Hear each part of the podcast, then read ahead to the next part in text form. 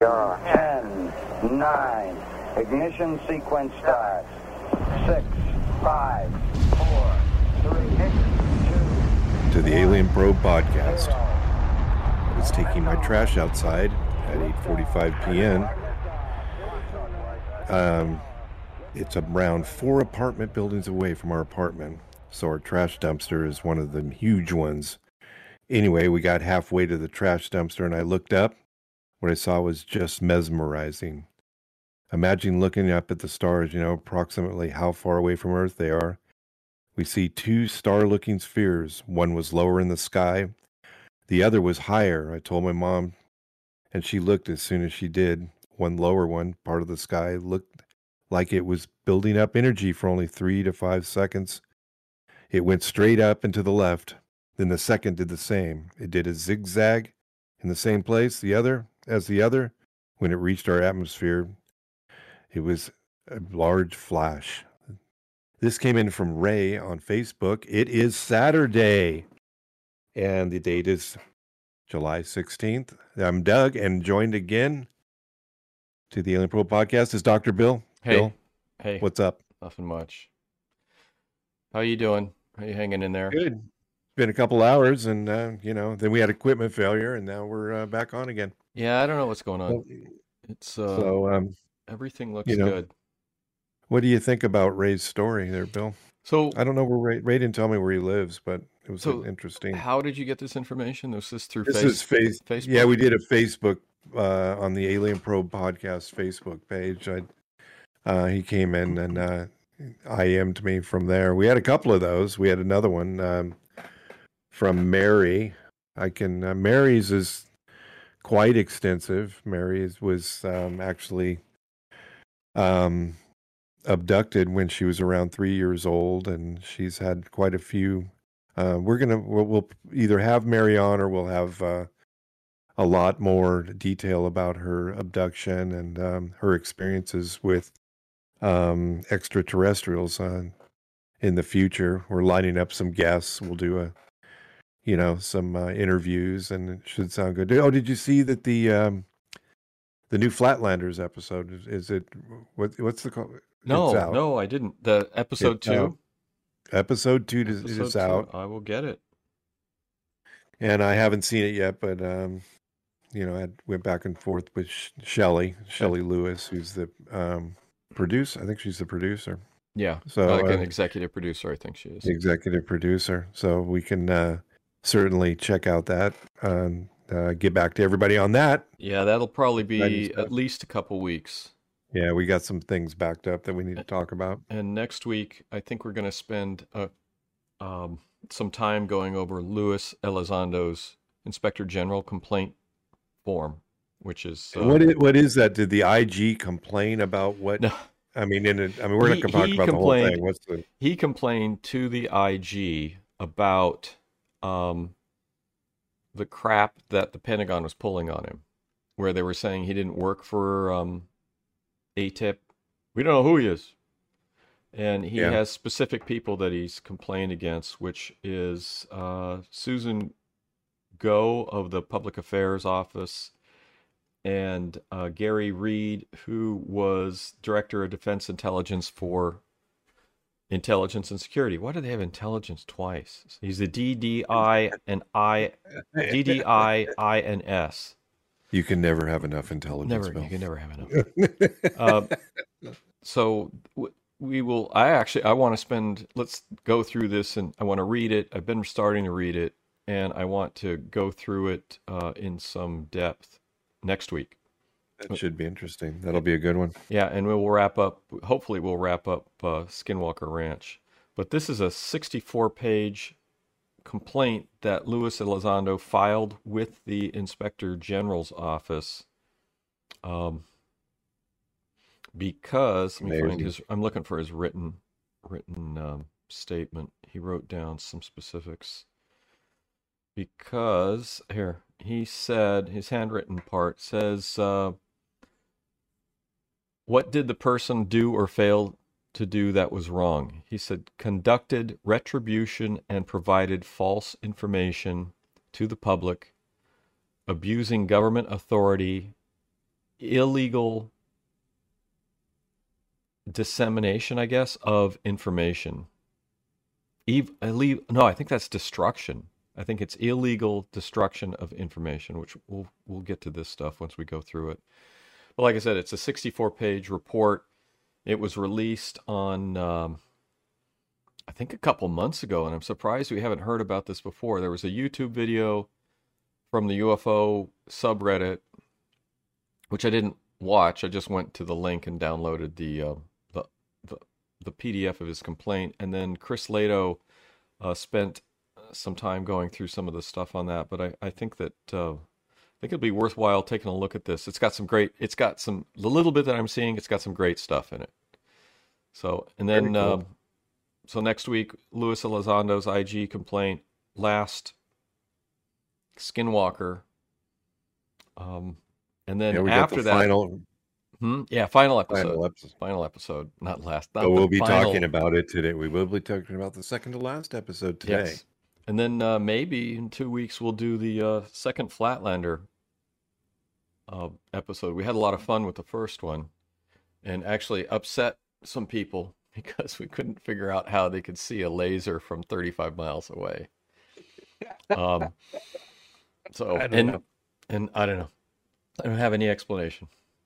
Hopefully, well, next... since Shelly Shelly's a friend of the show and has been on, so we're gonna respectfully um, discuss the uh, processes of, by which they will prove that the Earth is flat.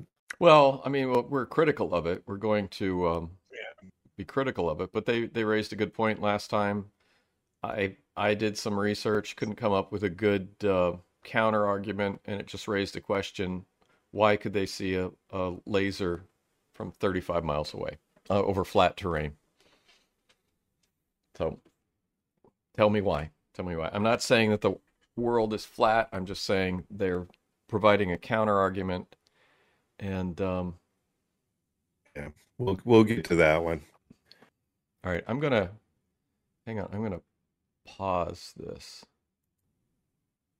Okay. All right. All yep. right. So where you want to start today? We got a couple things. I know you sent me um, some Omni articles.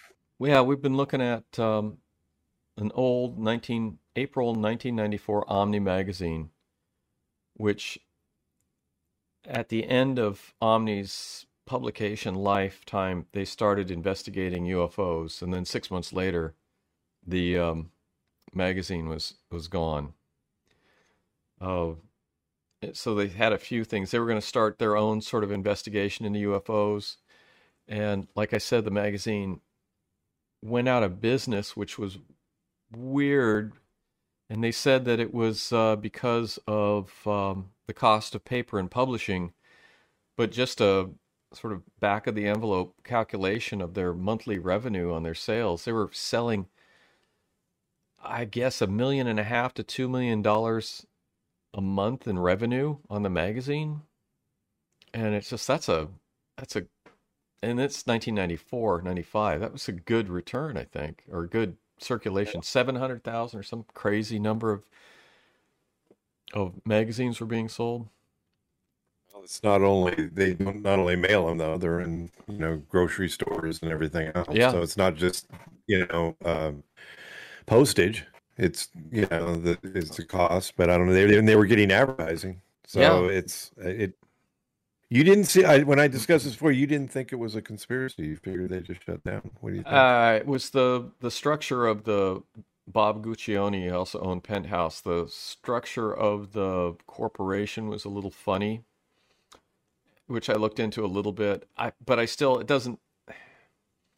It's the shutdown of of Omni magazine was a little weird. I think they were I think they were perfectly capable of of being profitable profitable and I don't um I don't remember and I don't have the paperwork with me. His wife was running the magazine. She might have died around that time. So if if she had did she fall did she fall down the stairs yeah. blunt force trauma yeah she did um, just like ivana trump yeah if, if she had she um she she was the force behind the magazine i don't think she did though i'm gonna look I'm going to take a quick look.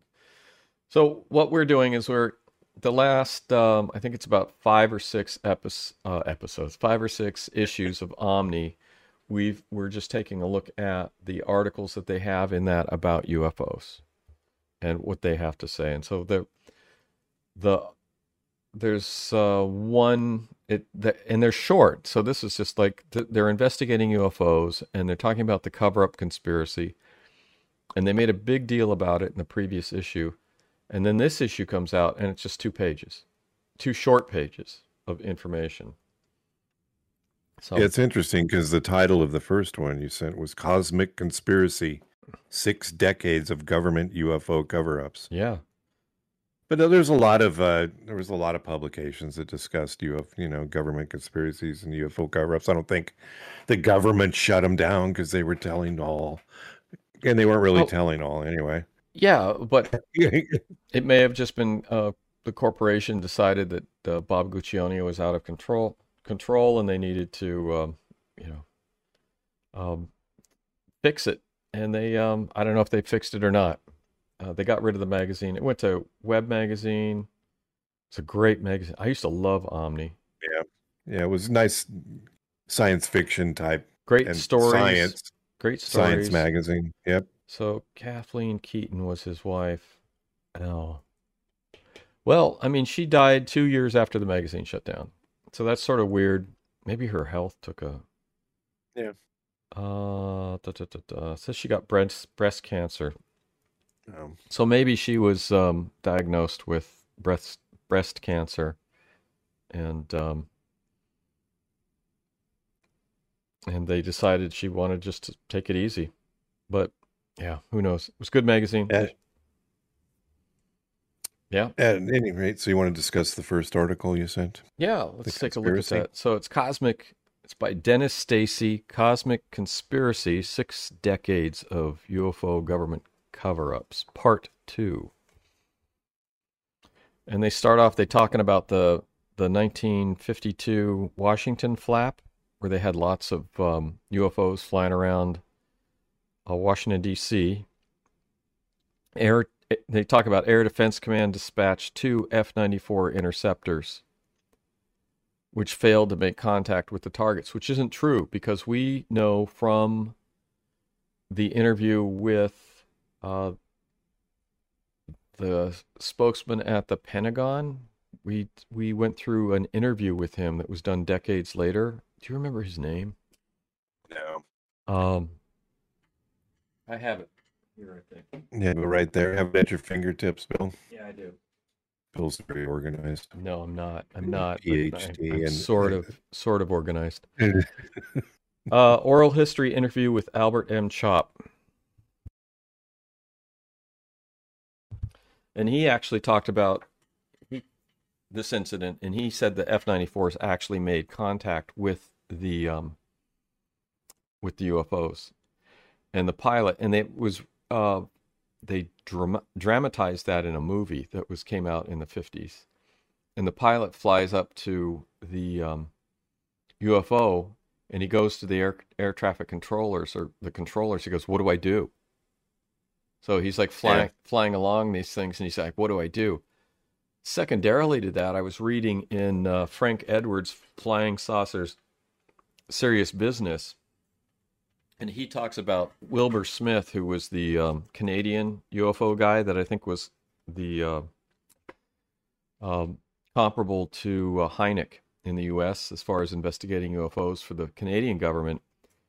He actually said that uh, one of the F-94s opened up on one of these UFOs and knocked a piece off of it, which was later oh. which was later recovered. So there was, and That's then there was, a, yeah. So we have, uh, there was another thing that happened with that. But anyway, so this article, the guy says that they um, failed to make contact. Albert Chop says that's not true in his interview and in the dramatization of the um, the incident. He said that the F ninety four actually came up on one of these things, and the pilot's just like, "What do I do?" Um, and then the, the, this article in Omni says that they repeated this. The UFOs came back the following weekend. I guess they only worked weekends. Uh, targets were picked up on radar verified both by incoming pilots and ground observers. So the pilots of the aircraft flying into the airport in Washington, Washington National, were seeing um, seeing these things, and uh, so many calls were coming into the Pentagon alone that the telephone circuits were completely tied up with UFO inquiries for the next several days. People want to know what's going on. Yeah. Are they coming for us? They're coming for the president. Are they attacking? They're attacking. I think Truman was uh, Truman was president. I think he, he was apparently at that time he was fly fishing somewhere with uh, General MacArthur or something. I read. I'd have to I'd have to double check that, but he was teaching uh, General MacArthur to fly fish or something. That's what I read. Wow. I don't know. It may not be true. So um, the Washington flap, they call it the Washington wave here. Then the Pentagon had to have that press press conference, which you can look at the footage online, and uh, the National Archives has it, which is where the YouTube videos pull it from. And uh, General Roger Ramey, Chief of Air Defense Command, denied that any interceptors had been scrambled, which wasn't true, and attributed the radar returns to temperature inversions, which is why they're they're pushing this, um, you know, conspiracy, this cover-up stuff. And when we talk about uh, Elizondo's IG complaint, you can still see sort of the Washington weirdness when it comes to this stuff. It comes out in that complaint. As a con- con- consequence of this, uh, the flap, they had the Robertson panel, which we talked about, and the CIA director uh, suggested that there be a coordinated effort to develop a firm scientific understanding of the several phenomena in the UFO reports uh, and assure the, ourselves they will not hamper our present efforts in the Cold War or confuse our early warning systems in case of attack. And that was a big concern of the, the military was that UFO reports would mask a genuine attack by the Russians. Yeah, they actually wanted to have a public education program to, you know, debunk the this thing. They even wanted to enlist the Walt Disney Disney. company to Yeah. put together something to show that this isn't really a UFO. This is a balloon. Yeah. I don't know if that ever really happened, uh, Um, but they uh, they probably I think Disney did put out some funny uh, yeah. sort of anti UFO car- cartoons. I've seen them. Um, We'll have to dredge those up. That'd yeah, I should look should look for those. Threaten orderly functioning of the protective organs of the body politic. What is that? After review of the evidence, the panel concluded while UFOs themselves did not necessarily constitute a direct threat to the national security, the continued emphasis on the reporting of these phenomena does threaten the orderly functioning of the protective organs of the body politic. Must protect those organs. yes. And they recommended that the national security agencies take steps immediately to strip the UFO phenomenon of its special status and eliminate the aura of mystery it has acquired. Training and debunking could be implemented. Mass media might be brought to bear on the problem, up to and including Walt Disney Productions. Sounds sounds like modern times. Before we run for the week, um, you know my What was that? I tried looking for the Disney thing. It popped up and started talking. don't tell don't don't let your machines talk to you. Oh man, how do I work this thing? Oh, Yeah. um, so uh, interesting. The panel recommended that pro UFO grassroots organizations be actively monitored because of their potentially great influence on mass thinking if widespread sightings should occur. It's happening today. It's happening Mass today. thinking. Mass thinking. Most everybody I talk to simply says there must be something out there, and that would be a, that would be not something in the fifties and sixties that you would openly say. Well, I- would- I I have been having so sort of doubts because I'm thinking, well, you know, Lewis, like, and it it comes to Louis Elizondo, and he's you know, he's been doing the same song and dance for 10 years or something. His spiel. His spiel. And while I've only barely began to read his IG report, um, it's really helped to alleviate some of my doubts about him because I'm going, well, you know, he's been he was, he only talks about these these limited things, uh, but this IG report is um, sort of it's it's interesting because it's obvious that well, one he did work for this organization, which we knew, and the Pentagon was lying about that when they came out with that stuff saying he didn't, which was bizarre. Um, but that he was a very serious and apparently still is very serious and very dedicated individual investigating this phenomenon. So yeah, so yeah, so my doubts about you know I was worried that you know maybe this was U.S. intelligent U.S. stealth aircraft or special aircraft and stuff like that.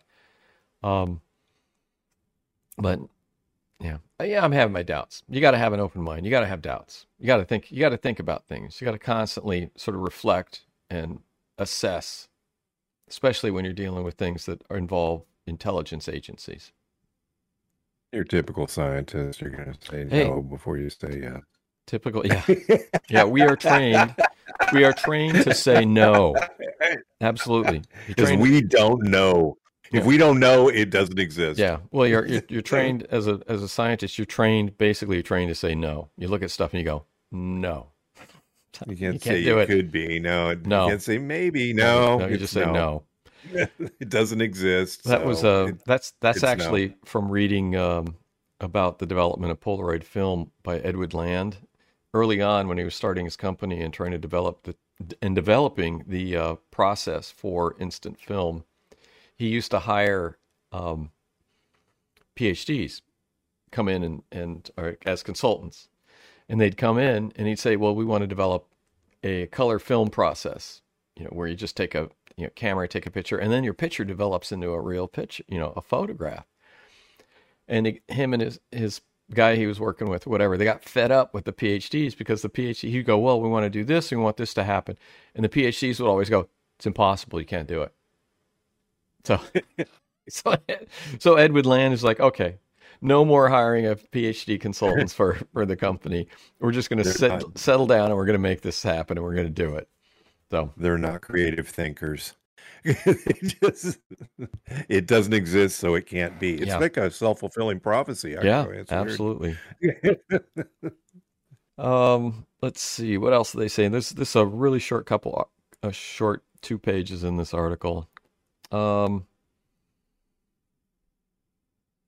blah blah blah. Uh, they says, is there evidence that such surveillance was conducted? Um, sketchy sketchy. We know that some agencies tend to keep some old UFO files while throwing out. All right. So he's uh, they don't know if the government actually monitored these um, UFO organizations, but one of the things that uh, one of the guys that founded the computerized UFO network or CUFON. This is from this is not remember this is 1994. I think that you can still find that online. He says well, it was Hynek's, right? Was it CUFON Hynek's? Uh, Hynek's was, was Kuf, CUFOS. CUFOS. Oh, Okay. Yeah, they got they got uh, CUFON, they got all, CUFOS. They got all MUFON, Mufos, Mufos, CUFON. well, and then we we talked about the Bigelow interview last week, and Bigelow was talking about all these organizations were like um, didn't cooperate with each other and would fight with each other. So it's like who knows. Um, they yeah, know that some agencies keep information and others mysteriously losing information. Well, yeah, uh, I I don't think it's it's they necessarily lose the information on purpose. I think it's just there's no retention policy, and if the there's not a mandatory retention policy, agencies are free just to throw the stuff out. Um, the FBI was doing that. FBI purged a lot of their files in the once Hoover died in the early 70s, and um, and Congress passed a, a, law that said that they had to stop and retain their files. So, uh, so if it's not mandated by legislation, uh, organization and the government does not have to retain their files. I don't know what it is, the state of that is today. Interesting. So what else they got to say? Is that uh Um, he says the um, FBI kept a file on George Adamski. Oh, fam- Adamski. We love that story. Yeah, that's, that's uh, He's a UFO guy. Yeah, he he- went he, he flew with them. he was a big, big, big uh, UFO contact. He says, but they thought he was a communist, and that's why they. Um, Must be a communist. well, and they also say that the CIA communicated with with uh, Major Donald Keyhoe. Yeah, that that was um, Keyhoe's organization. Now, what was that called? That was oh, NICAP, and NICAP NICAP had a lot of CIA or ex CIA involved in it, which is interesting. Yeah. Um, oh, and then they Yeah. mentioned, I don't know if you've heard about this. They said um, the National Security Agency admitted in a letter to Senator John Glenn that apparently there is or was an Air Force Project Aquarius that dealt with UFOs. They later they did admit it was a classified top secret eh, um, program, and that the release of any documents would damage the national security. The Air Force denies the existence of their own Project Aquarius, and the NSA now says that it was a, it, that it was mistaken to write that in a letter to um, John Glenn. And then the last part of this article, they talk about Friedman and Special For- Report 14, which I want to take a look at. Um, and that was uh, now Friedman emphasized that spe- Special Project 14 was important uh, because it was put together by the Battelle Institute. I'm looking for the name of it, which still exists and still does government contracts. It's a contract research organization. and it's still around. It's still around. You, you can look them up on. I actually um, know a guy that, um, well, acquaintance. I don't really know him. I, I knew him um, when I was a professor, and he was a professor. He went to work for um, DARPA, and now I think he's at uh, the Battelle Foundation. And I'm not seeing them. Interesting. Yeah, it's interesting. Yeah. It's an it, it's a contract. It does contract specialized contract research for the federal government. It's a big moneymaker. The Battelle Memorial Institute That's it. under contract with Department of the Air Force. Yeah. Uh, Government having two hands with the left one not knowing what the right one is up to. I think it has more than two hands. Yeah, there it is. I got it. Battelle, Department of Air Force. So that's the short of it for these couple pages in uh, Omni from 1994, April You 1994. got the other. You sent me the other ones. The May. Antimatter one. May, yeah. And then there was just a couple couple other things in there that was interesting, and that was the the antimatter, which was talking about um, Eric von Daniken and the extraterrestrial gods and and uh, aliens. And it's funny because they talk about the uh, Ancient Astronaut Society, which I guess doesn't, which had 10,000 members in 93 countries. I tried to look for, there's a website for that, but I don't really think it's active anymore. The website's active, but I don't know what the, the organization is. And I do know that uh, Daniken, they talk about um, this antimatter thing, the UFO update, the rise, fall, and afterlife of Eric von Daniken's theory of extraterrestrial gods he's still giving lectures on this stuff in uh, Europe. If you, you can look on his website, and he's still he you know he's still going out and doing sold out lectures in big lecture halls. Didn't answer your email, Bill. He tried reaching out. I probably didn't reach out hard enough. I mean, I could have I could have. Um, you don't have his address. You can show up at his door. Hey, it's Doctor. I wanted to. I wanted to.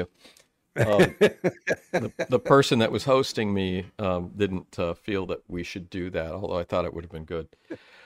Um, Get arrested. You're probably not the only one that's thought of that. yeah, I'm sure He's, he probably has security. He's got security and gates and things. They would just call. It, they just call the cops. They'd get arrested. kicked You're out still the- there in jail. Kicked out of the country. hey, a vacation in Europe? I'll take it. Depends on the Hey, now- country, though.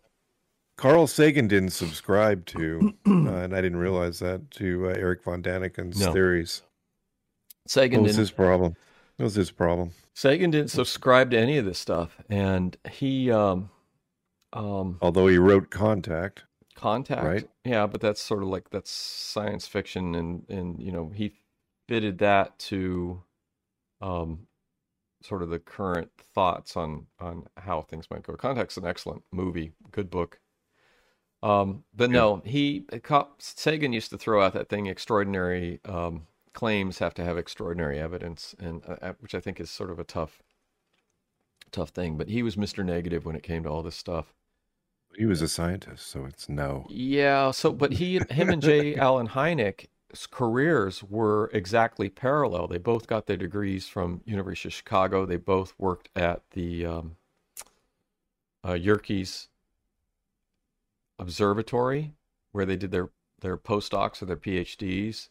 Um, they uh, Hynek was a very popular public person on astronomy and and things like that, and Sagan just like followed his career path to the T, and then they both diverged. Hynek ended up doing the UFO stuff, and uh, so he was like that path. And I think, I, actually, I think after reading both their biographies, I think Sagan modeled his um, career after um, Hynek's career. Interesting. But hey, um, Sagan is one of those PhDs who says no, and I think he had a very closed mind when it came to this stuff. Uh, and I actually read his biography, which is right there. One of them. He has two of them out there. It's an unauthorized biography by, um, but with the cooperation of his family, because it was written after he had passed away. And I really, I finished the biography, and I go, this biography really did not like Sagan. Um, because you just, you just, you read it, and then you walk away from it. You go, I don't, you didn't, you didn't feel good about the guy after you read his biography. He- was there some weird things that he used to do? Was he stoned or was that? Oh, him? he's high all the time. He's baked half the time.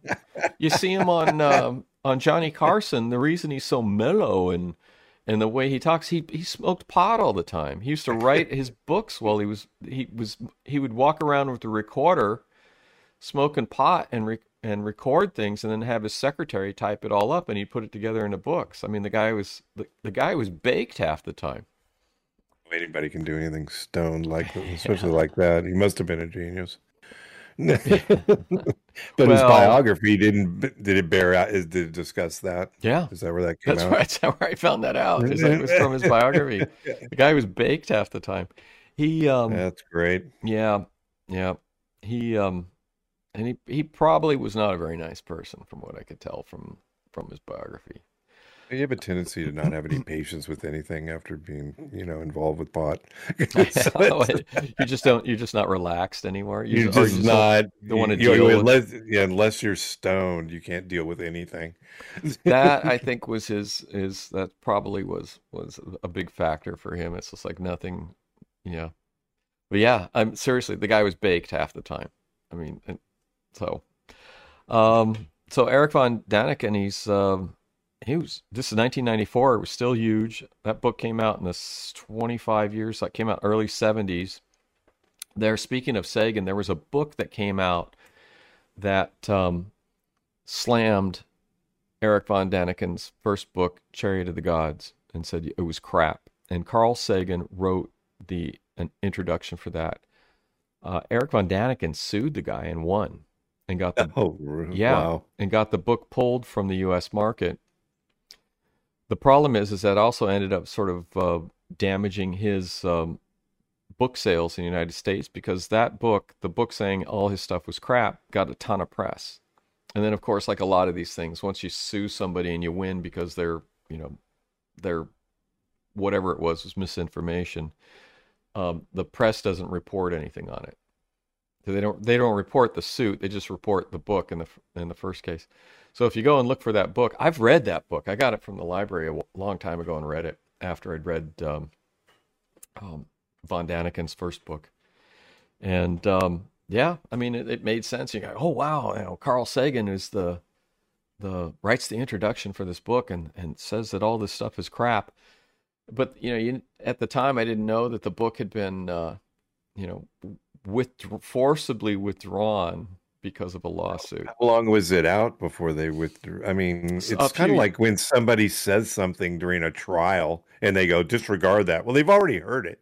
Yeah. Well, was, yeah, that's exactly that's exactly what happened. It's like the um, uh, Eric von Daniken's book came out, and then um, this counter book came out, and of course, it had the clout of um, Carl Sagan behind it, and the I I read the book, so I I found out about the book and got it from the library and read it, and it's like, oh, you know, that's too bad. This is the stuff. The the Chariot of the Gods is a great, really cool book, and then this thing just de- debunked the shit out of it.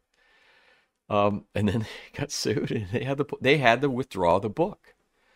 Um, so in this article on in Omni, the antimatter, they quote um, von Daniken. He says, "I must be blacklisted in America." Says the fifty-eight. He's fifty-eight years old, uh, with a chuckle because he's uh, he had a twenty-five part TV series in in Germany. Uh, his last nine books, this is 1994, are all bestsellers in Germany. Um, he paid for he got ancient Asian Indian text translated. He's just talking about this. Talk describe gigantic space, space alien. Are you waving at me? Space no, cities. The, the, the girls have just got home with the dogs. Oh, they've been gone a long time. I had to. T- Tell them to stay away. I had to send her a text to stay away. Uh, yeah, we're still recording. We've had we're, we're having technical, technical, issues. Technical issues. We're terrible at computer crap. They may be bombing in on us and destroying my backdrop and dogs and who knows All what's right. going to happen there. All right, perfect. so, uh, so he had some stuff, and he talks about uh, gigantic space cities and from ancient texts and stuff like that. So he's he's still writing books, and I've I've picked up you have some books, and I've picked up some of his stuff. So I, I, we we will address and come into looking at Eric von Daniken's past yeah, that past that books. really is something we should talk about. Chariots. Yeah. I love Chariots of the Gods. I mean, that's one of the reasons I have an interest in this. Yeah, I mean, he's got a bunch yeah. more books. Yeah, we need to look at that. Um, and then there was Carl Sagan, a major critic of von Daniken in the 70s, says he has not changed his mind. One of Sagan's original objections was that the underlying assumption that our ancestors were apparently too stupid to create the monumental architecture of our past. That's a, that's like an a you know that's a crappy Sagan criticism. Uh, and von Daniken responded, goes, but it's never been my idea that ancient astronauts had constructed great buildings or temples. He's, mankind did, but why? Mythology and religion say they were dealing with the teachers that had descended from heaven. So, um, yeah, but some of the blocks that you oh, that the, are moved from point A to point B like a million tons. well, yeah, there's no I, way you could you couldn't move it. The the argument is you can't even move it with today's equipment. How did they move it? I think that it's very plausible for a lot, like for the pyramids, for a lot of those blocks to be moved. I mean, it's not impossible. Well, there's not those impossible. aren't really that. There's there, there were others. That there's, a, there's really the, the, the ones yeah. the ones that are really weird are the ones in Peru. Yeah. Or yeah, Peru, where they yeah. have the the the blocks are machined to oddly shaped blocks that are machined to to fit tightly together. That's incredible stuff. And then there's some other yeah. other blocks and stuff that are like uh, there's like one where they've talked about where it's like a, a, house was carved out of stone, but it's upside down. Yeah. So I don't know. It's it's like these are places that I want to visit at some point and yeah. and see for myself because you look at the pictures online um, you're not really getting a, a full idea of exactly what everything is. Uh, and then the last antimatter thing that um, from this omni magazine of may 1994 was the did you see that i sent you the vampire capital? I loved that article. Vampire la is the vampire capital of the world. And, and they have a, the amount of, of uh, They have what do they have? Twenty down there. They, well, ten percent of Americans are vampires. Moved to L.A. in 1992, making the U.S. vampire. Well, he the said U- he's yes. ten percent of the American vampires are in L.A. So the so the total Uh, yeah. population, ten percent of the vampires have moved to L.A. And uh, Vampires are beautiful, charming, charismatic, and sexually dominating, and they fit right in with the LA lifestyle. Uh, years ago in the early 80s i met this guy at um, these people's this people's house and he was said he was writing a book about vampires i'm wondering if it was this guy this, Really? the Stephen I, I don't know because he was like um, the house I was visiting. There's a woman that lived there that he was like trying to. I mean, she was like hot, so it's like everybody, everybody Yeah. wanted to hook up with her. So she always. I mean, there was always some guys hanging around, and uh, so this guy was there for you know like one time I went by and and this guy was there. There was other people at the house, but this was you know, you'd always meet interesting people at this place. And It looks like it was written by a woman, though. Sherry Baker.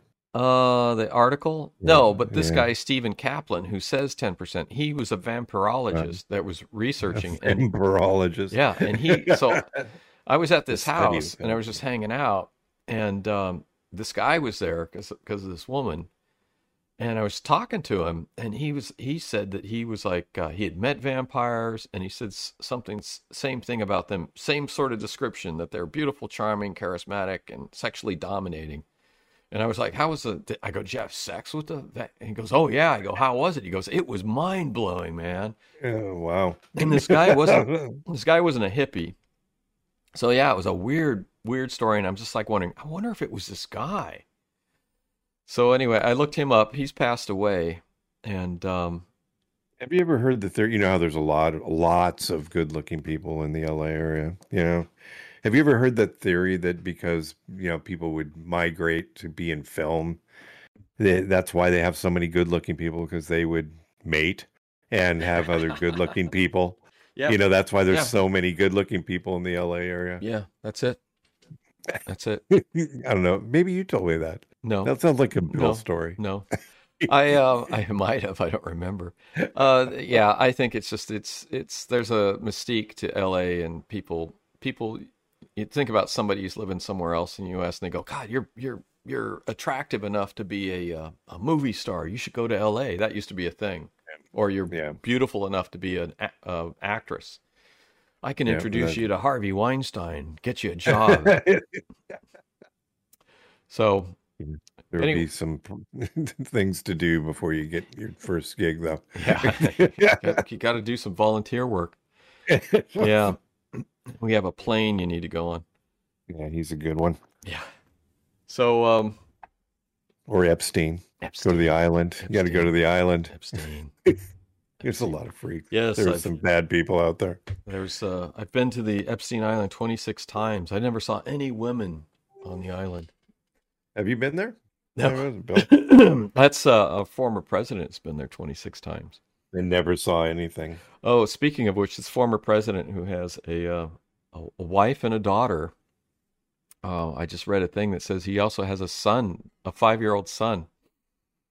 So, um, like, I saw a picture of his wife and daughter are like doing some promotional stuff. I'm like, why isn't the new kid there? So, um, where's the new kid? It's like our current president has a new grandson that he doesn't exal- acknowledge. I'm not gonna, I don't, I don't, I don't acknowledge my new grandson. Why not? great. Why not? what about your new grandson? Does he is he aware there is a, n- a grandson? Uh, he he like uh, spit on a reporter that brought it up. Says, "Have you seen your new grandson?" And he's like, "Oh, shut up! Yeah, I'll have you killed by the Secret Service." sort of like our our uh, we have a Congress crazy Congresswoman that was uh, called the cops four times on some some comedian that was making fun of her when she was going in the Capitol buildings, like the usual crazy crap. Hey, we should. Um, oh, uh, so you have two people that you're either going to you're going to interview one coming up to talk about. Yeah, well, there's one. I want to talk about the person at work. I have to be careful not to no, it's, identify. well, yeah, you got you Um, got that. I want to talk about that real quick. Okay. And she had uh, overheard that I had that I'm doing a podcast because I've got another gentleman that I work with that's that is a is a fan and he likes listening to it and uh, we so she overheard it and I told she goes well what's is, and I told her what it was about she goes I saw a UFO and so she told me the story that she was in the um, on the beach in the Gulf of Mexico and they rolled up in their car and she saw this flying saucer just hovering over the ocean and she had a camera in her hand but she was trying to get her friends before she got the picture she was just trying to get somebody else to see it. And so they finally went oh my god there's a ufo and it was and so by then so she said it was the classic flying saucer shape that you know we all know and she went to grab her camera to get take the picture and the thing zipped off just like you see in the movies it just shot Well, they away people always say they go. It's like they know you're getting ready to take a picture. maybe Did you did you have So- her did you have her fill out the form I made? did you fill out your form no Fill out the form. I have a form. I have some paperwork for you to do. because she said, "Do you believe in UFOs?" And She goes, said that "I've to you? Actually, seen one. Yeah, and I said, That's "Well, we cool. discuss cool. it. I haven't." Well, I do have to discuss. We're going to discuss the Skinwalker episode in a minute before we run out of time. But Yeah, yeah. um, I do have to mention part of that Skinwalker episode where the uh, the UAP that they saw or light disappeared, like it went into another dimension. They say, or they another a, a yeah, portal or something. Yeah. It looked like it went Well- behind the mountain to me. Well, the sighting. I yeah, the sighting I saw, which is the only weird thing I've ever seen in the sky, other than the planet we kept looking at, um, or whatever that was. Um, up in uh, foothills, when I had the house up there, is where there was a triangle of bright lights, and lights would come out of this triangle, but they would just appear out of the middle of this triangle like you couldn't see what was behind the triangle, but they came out of it, Uh-huh. and it was pretty far away. I mean, this, it was This is what you you saw. well, yeah, this is what I saw. So it was like the opposite. It would it was like the opposite of what they saw, but it was weird because it was a big, a giant triangle in the sky, and it was again pretty far, and it was e uh, was southwest of uh, the foothill in the foothills. and It was because you could see in the foothills. There's not a lot of light, so you you you know the star. You can see all. It's not like the city where you can't see any stars hardly Yeah. Yeah. or you don't see them well. But up there, the sky, you know, see a lot of stars, This is- and it was this- just weird. This is where you lived Yeah. before, right? Yeah. Okay. Was this So it was, okay? and there was a one of Johnny's friends saw it with me too, and I, you know, I just I wanted to reach out if I ever happen to see him around. I don't know if I ever will, but um, I want to ask him. Do you remember that? Because he said he saw the same thing I did. He goes, that is weird." But they didn't, and they just moved off and disappeared. You know, and Okay. it was bizarre. All right. And anyway, that was one, and then you know, This uh, is this got- is what you saw. You said Yeah, okay, but it's just you don't know what it was. It was just weird lights moving. I don't know. Weird lights coming out of a triangle, but you couldn't see.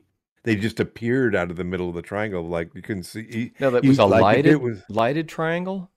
three. It's like Three- all it was, well, three- just three bright. I, I'm three sorry, bri- I shouldn't say triangle. three- Three star, three- three bright lights And then in uh, a triangular position. and then something would come. See, this is what happens when you don't do the paperwork. So the uh, okay, okay. Um, I could draw you. a Star, I could draw. no, don't draw me. Three. I don't three see. dots. I don't see. I don't want to. I'll to draw you three dots and then a dot. I don't want to see it. So, okay, well that's interesting. I mean, we, you know, it's not aircraft. Well, I don't know what it was. It could have been, I suppose, but they didn't. It's like it came out of the, like somebody coming out of it, something coming out of a cage or a cave, I should say, a Okay. cage. Okay. But um, yeah, it was bizarre. So yeah, I, that's that. That was my single. That's the single thing I've seen it. That's that you can't. but it is that- weird. that, you can't explain. no. So you're going to interview. You had another person. You had a coworker, a new coworker, or coworker that just saw a classic dome-shaped flying saucer. You have someone else Yeah. that has a has an experience that they want to talk about, and then you have a uh, an, a, a potential a woman who is an abductee. Facebook. That was the face. That's Mary on Facebook. Okay, and that's a woman, and she wants to talk about at least in in email, minimally an email. Yeah, if she doesn't want to, you generally we do these things, well, as you know, by phone, but this is for everybody else. We'll do it by phone, so we don't have to bring them into the, Yeah. the studio, The studio. you know, and the studio, which So, is, you know, This is Um, upcoming, upcoming stuff. yeah, so- she lives in Southern California, Okay. so it's, we could certainly do it by telephone if she wants. If she want anybody who wants to come on, Telephone. That, yeah, Yeah, we probably could- have to do it by telephone. I mean, we could probably arrange to do if I don't know. At some point, we need to do Zoom. I mean, I've told when I as when I Oh. talk to different people about this, they say you know you might want to. Um, Zoom. Yeah. but I don't know how we could if we could record if we do it on Zoom. I'm not sure we can do it. We can. We'll figure it out. We can test. Uh, that's It's- something I it's think we need to go ra- rather than it might be better than doing it this way. Okay. You know, Well, we can. But- um. We'll. Um. Let's. Let's do a test coming up. We'll figure it out. yeah, because it might some of the issues we're having we might be able to overcome. Yeah. Zoom. Zoom. Zoom may do. May be the way to go. Yeah. Let's. Let's. Uh. Let's investigate that. So yeah. we have. so as we um, talk about our technical corner.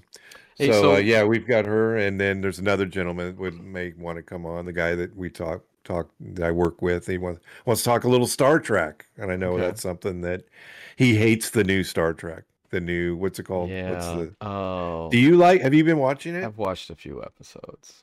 You know, he doesn't like. He is like, I do not like this, and he's a Um, he's a purist. He's, I think he's a Star Trek purist, and that's I've- fine. I. I've And I say, you know, I watch it. You know, I mean, I, I've watched a few episodes. I don't know. I'm. I'm not. Uh. I'm not thrilled with What- it. it, What is it you don't like about it? Is it the timeline? The timeline bothers me because I- these people are around and they shouldn't be in the all together in this point in time. I'd have to watch s- more. I've watched like two episodes, maybe one, and all right. Oh, yeah, I couldn't. I couldn't watch one because it was just like He's yeah, and he's with you. He's and he has some. I'm not going to divulge each. There was like a, Um, there was like a muck Spock. I couldn't get through that. I was like, okay, I can't watch and this. his sister's on there. I mean, Yeah, it's I don't- and uh, it Nurse Chapel's on there, and well, they have. and I like. I like some of the stuff they're doing, but I just I couldn't. It's like.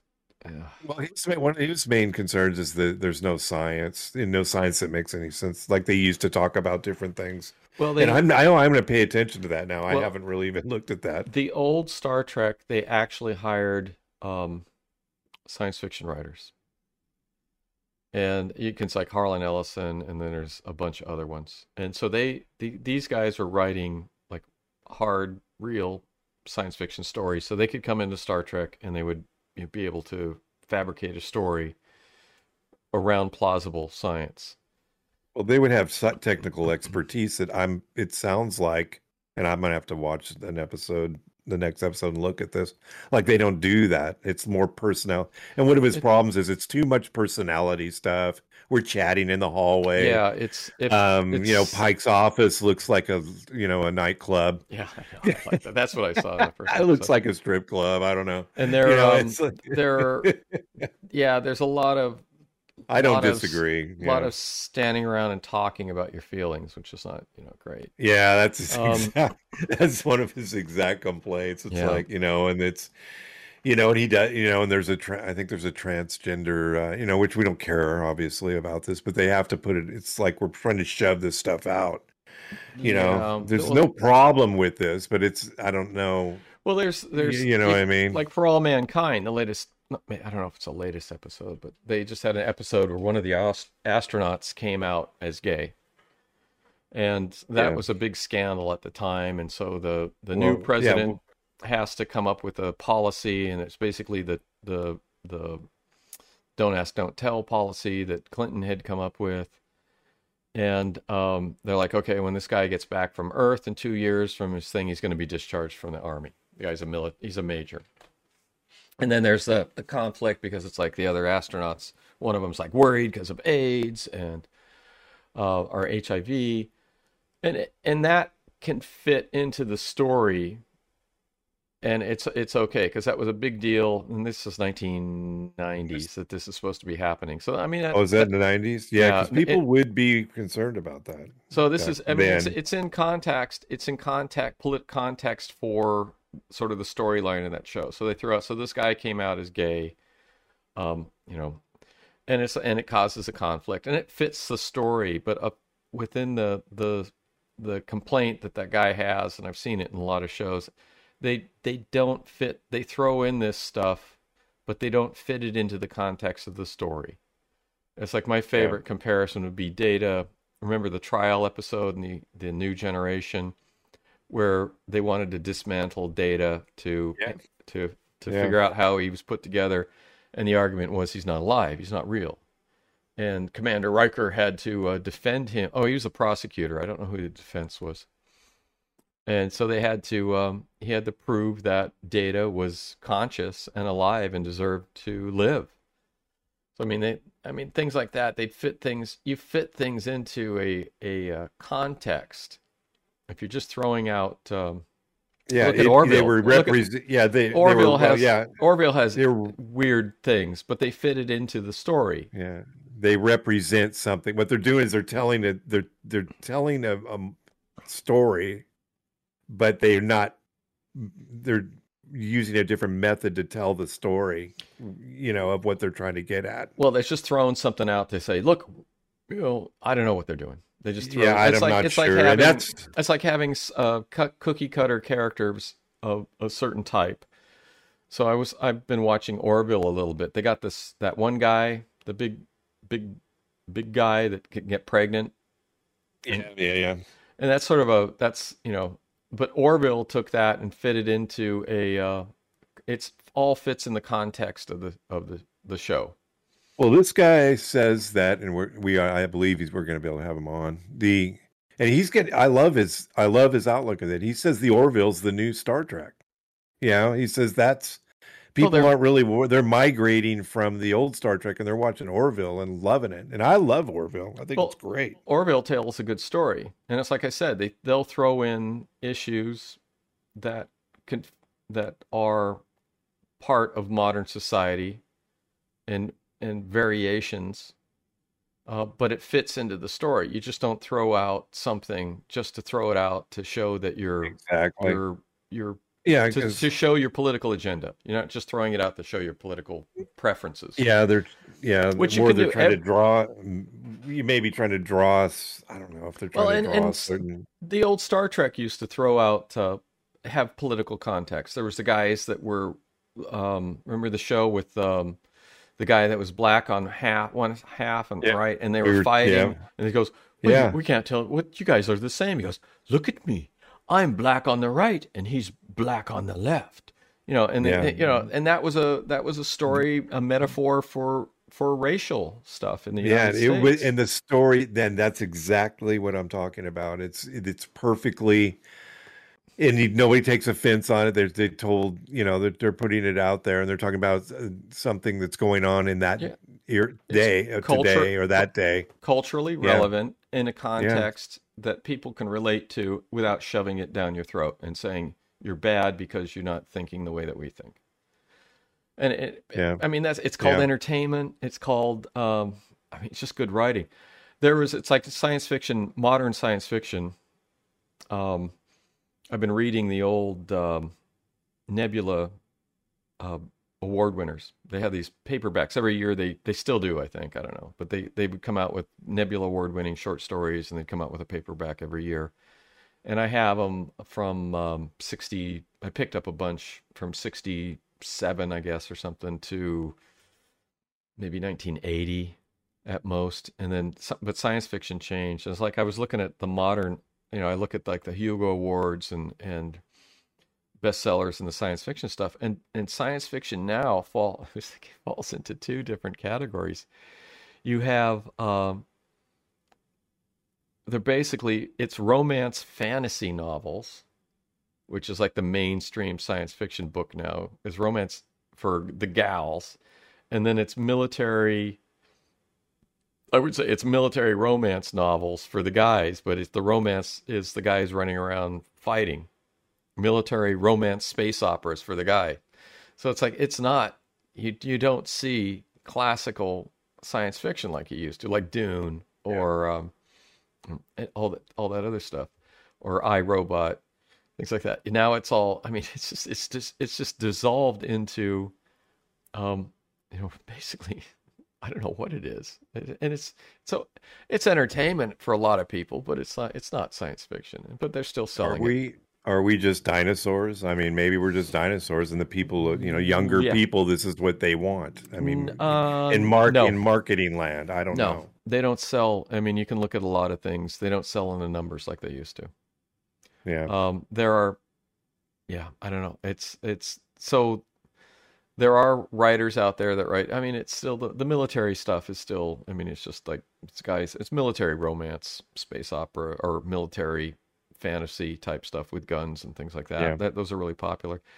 It's but it's not classic science fiction like we knew when we were growing up, like Twilight Zone or Outer Limits or or the old Star Trek or Star Trek: The Next Generation and um,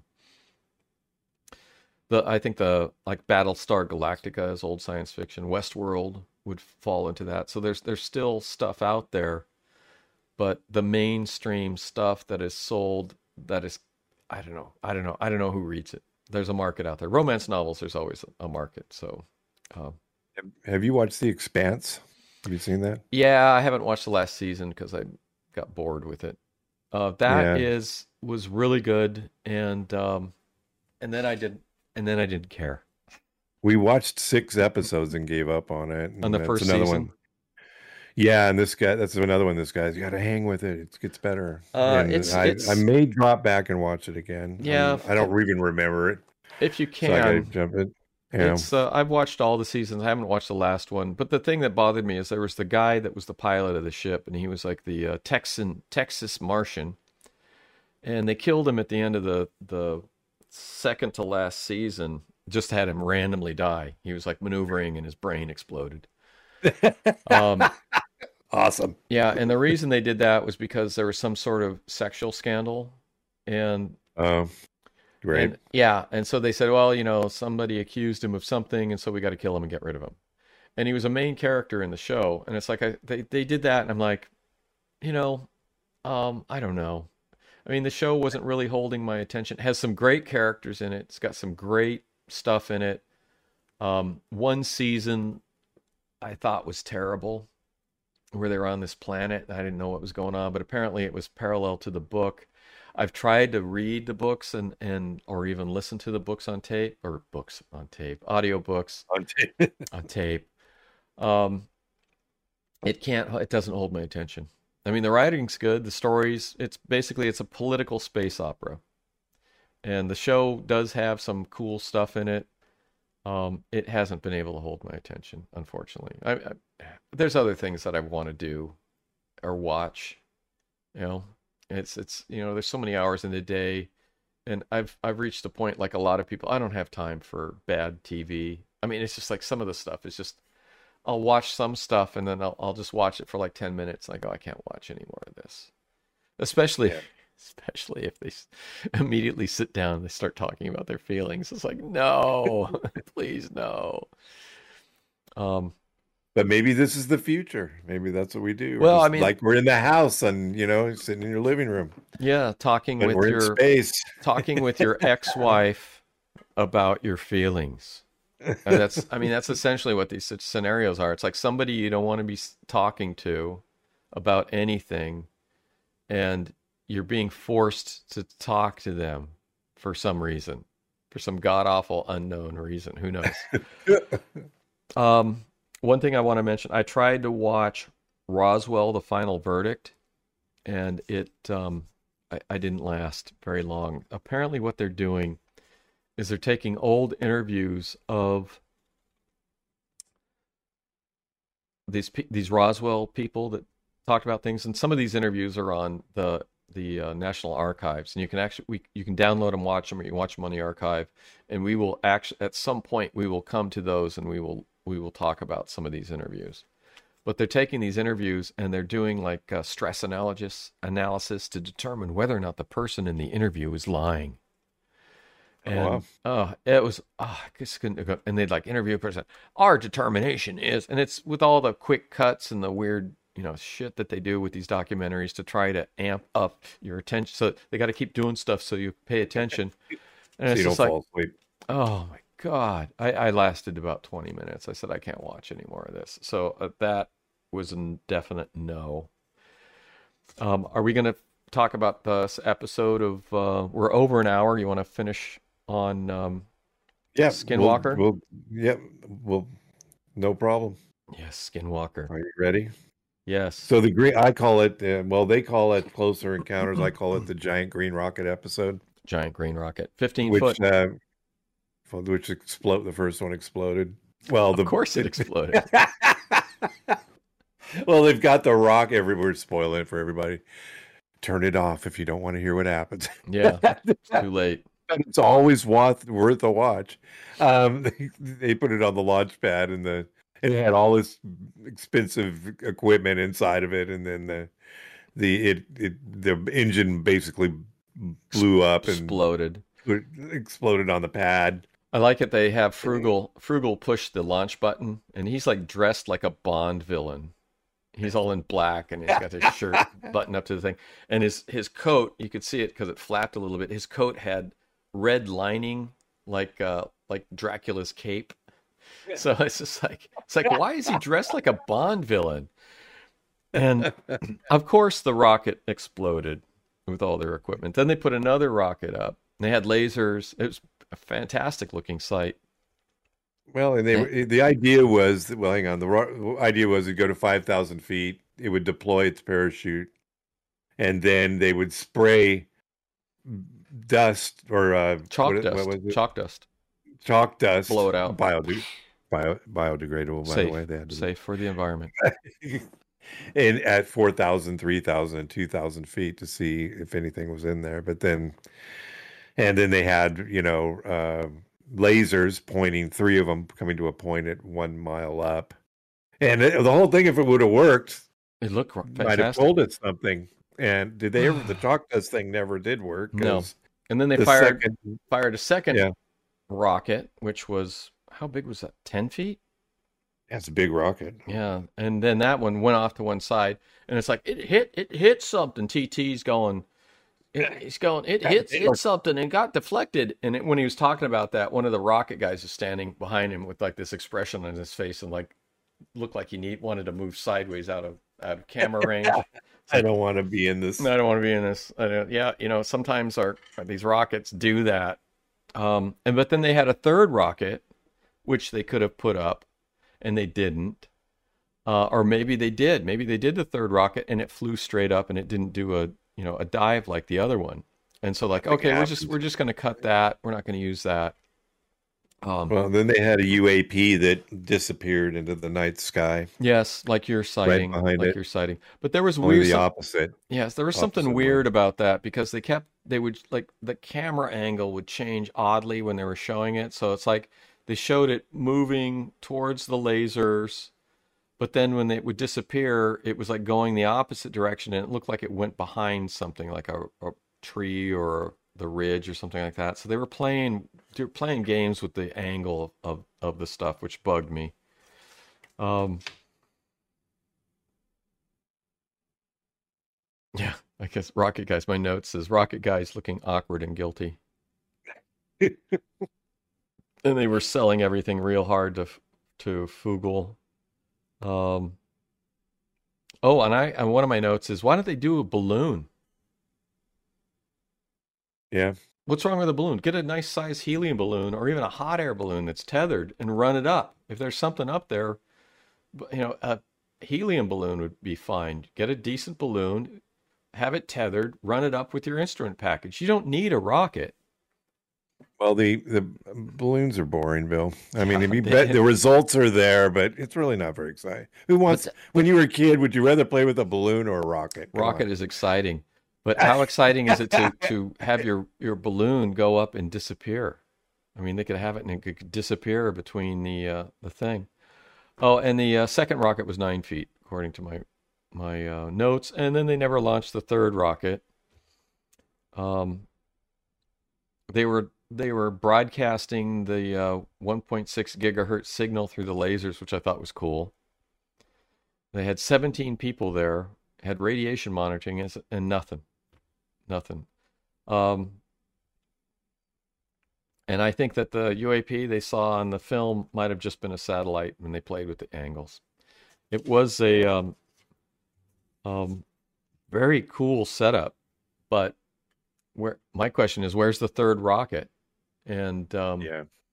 if the and it looked like a really calm calm night. It's like, what about balloon?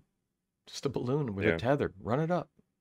Know? Yeah, just hold it. Yeah, just tether it. Tether and then run it at, up. At and at two, three, and four, and five thousand feet, you can deploy your Yeah, yeah. your your your dust. Yeah, Your or powder. A, or a drone, a commercial drone, Yeah. or Fugal's helicopter. they did the helicopter already. Remember? They yeah, well, the he had his helicopter there. I mean, they have all this, it, they have all this technical expertise of things that they could run up, and they're blowing up rockets. It's like Well, just see, yeah, and they could do it during. I know they want to see stuff coming out of the sky easier at night, but they could do this during the day too also. And just Yeah. you know, you see the powder going over something weird a lot better during the day, Yeah. maybe. yeah. Well, You know, It was uh, actually for for uh, one of their shows. It was very light on information, but you know, next uh, next show we're a week behind the episodes, but obviously, but um, George Knapp is going to be there. season finale. He's in the final, season finale, and uh, yeah, I'm actually looking forward to the finale, and I will look forward to watching it um, next year when they come out with um season four. More, gar- more garbage. uh they're beat i think they're beating a dead horse uh, i don't think I really there's think no- people. Is this going to be like Oak Island, where Yes. it's going to run, you know, Yes. fifty years? yes People are actually they're, they're going to get enough out of it where Yes. people are going to go. I think they're going to find something, As and long it's as- like no. as long as it's making money they'll keep doing it and Yeah. it's uh i think uh as they they say in the oil drilling business it's a dry hole It's just dry hole just like uh, oak island is a dry Yeah. hole and and even when when um bigelow got involved in skinwalker after we talked about that last week. That was there nothing there was nothing to report. Nothing was re- reproducible. And uh, i know give me a break. Show me something. And which is which was causing me to have a lot of doubts about stuff until i started reading um, Luis Elizondo's IG report, and it's renewing my my um, enthusiasm. So we'll we'll which we'll talk about next week. We'll do it. All right, I think that's we're we're at an hour and twelve minutes. And Get out of uh, here before something fails. Oh, hey, we've had a funky morning. All right, Thanks for listening to the Alien, the latest episode of the Alien Probe Podcast. We welcome comments, questions, or requests to alienprobepodcast at gmail.com. Visit us on Facebook at the Alien Probe Podcast. Check out our website, has all our episodes, alienprobe.net. Twitter and Instagram at Alien Probe Pod. Check us out on YouTube. Subscribe and like. Listen to our episodes and watch. Thanks to our senior producer, Robert Anthony. And of course, thanks, Dr. Bill. yes. See you next time. Watch the skies. Watch the skies. All right, bye bye.